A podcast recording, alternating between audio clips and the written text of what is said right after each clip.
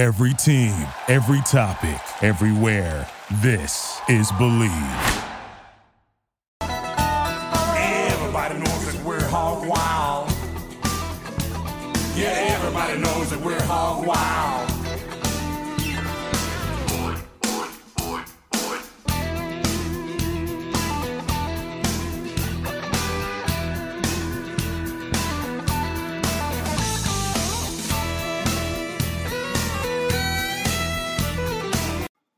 Welcome to the Hawg Talk Reactive, everybody. This is Jacob Davis, your host. We're going to talk a few minutes about the FPI Football Power Index ESPN puts out for each team each week with percentages of of their chances to win. Arkansas moved down in virtually every single group against every single team, whether it's on the road or at home, whether it's a non-conference opponent or a conference opponent. Arkansas has moved down percentage wise from where they were predicted to do in preseason. Last year, Arkansas finished two and ten, but they were predicted in the preseason of the FPI to go five and seven. Obviously, we didn't go five and seven. Uh, we lost coin flips to LSU and Ole Miss. We lost uh, two uh, non-conference games that we were predicted to win in North Texas and Colorado State. We know how it went. But Arkansas was predicted to go five and seven last year. This year, I mean, ESPN FPI was not very kind to us. Arkansas is looking to to upset an Ole Miss team according to S, the E ESPN FPI. They are an Ole Miss is favored to win by eighty percent. Last year, uh, this game was predicted to be a forty nine point two percent favorite for Arkansas to win. And Arkansas was up 33 to 24 with five minutes remaining in the fourth quarter, and we all know how how it ended. A lot of fans were upset. A lot of fans couldn't couldn't realize how far the Hogs have fallen. To lose in Little Rock to a team you had nailed in the coffin, only for them to come back. Okay, so so here we are again. We're going to their house this time. Arkansas is looking to to upset a team that went 0 1 last week against Memphis. In a 15 to 10 loss, Ole Miss did look good.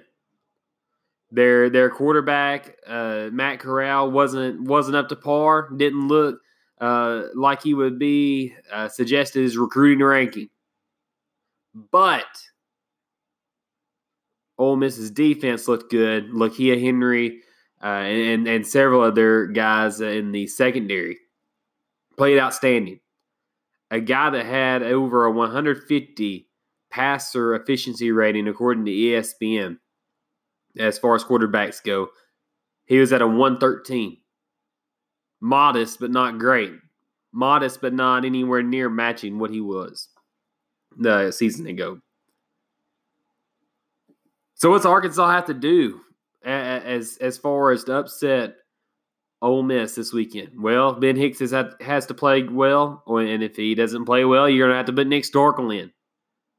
Starkel doesn't play well. What do you do after that? Do you put KJ Jefferson in? John Stephen Jones?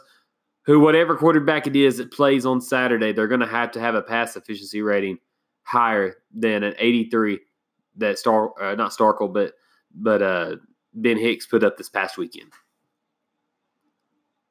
As unacceptable as the performance was on Saturday, whether Coach Morris wants to put it as vanilla uh, offense or not, Arkansas is going to have to have better quarterback play because there's no reason that Arkansas shouldn't have been up 35 to 6 on Saturday going into halftime. There you can't tell me that there was no excuse for them to be up 17 to 6 at halftime on Saturday versus Portland State, an FCS team that was predicted to be 13th in their league of the Big Sky Conference.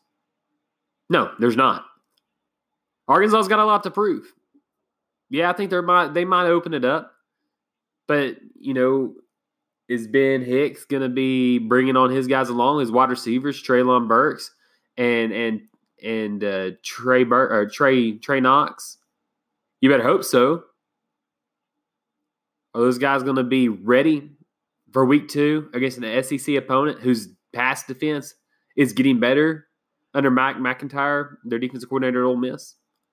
You better hope so, because this is going to be an issue. It's been a long line issue that Arkansas's offense hasn't been able to move the ball or be able to uh, get separation off the line of scrimmage at wide receiver.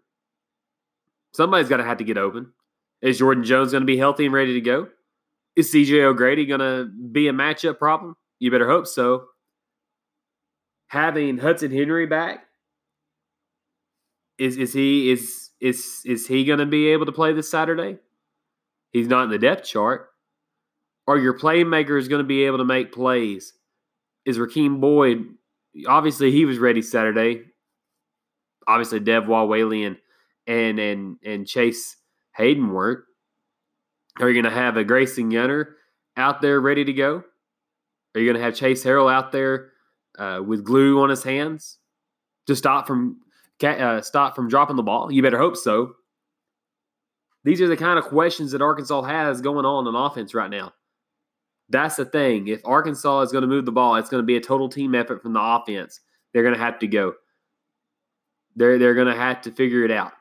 I think Rakeem Boyd at running back is going to be okay. They're going to have to give him about 20 plus carries to, uh, on this Saturday. This Saturday, he's going to have to carry the ball 20 plus times, hopefully over 100 yards. And in recent seasons, I mean, people have had success moving the ball, running against Ole Miss. We'll see. We'll see how that goes. And and that that's my big concern, really. If Arkansas with a 20% chance to win, according to the ESPN FPI, their offense is going to have to run the ball. I don't have any questions for the defense. And I'll include that, even if I do have questions, I'll include that in tomorrow's show. But does Arkansas have a chance? That remains to be seen. This is the Hawg Talk Reactive. If you haven't heard about Anchor, it's the easiest way to make a podcast. So hear me out. It's free. My father in law always says the only thing better than cheap is free. So take advantage of it. There's a creation tool that allows you to record and edit from your podcast right from your phone or computer. Anchor will distribute your podcast for you so it can be heard on Spotify, Apple Podcasts, and all the podcast platforms out there. You can make money from your podcast with no minimum listenership. It's everything you need to know to make a podcast in one place. So, download the free Anchor app or go to anchor.fm to get started.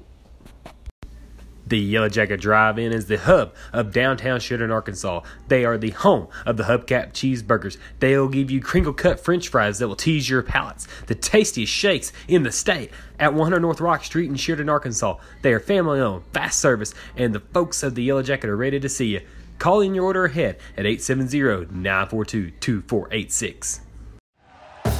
Thank you for listening to Bleav. You can show support to your host by subscribing to the show and giving us a five star rating on your preferred platform. Check us out at Bleav.com and search for B L E A V on YouTube.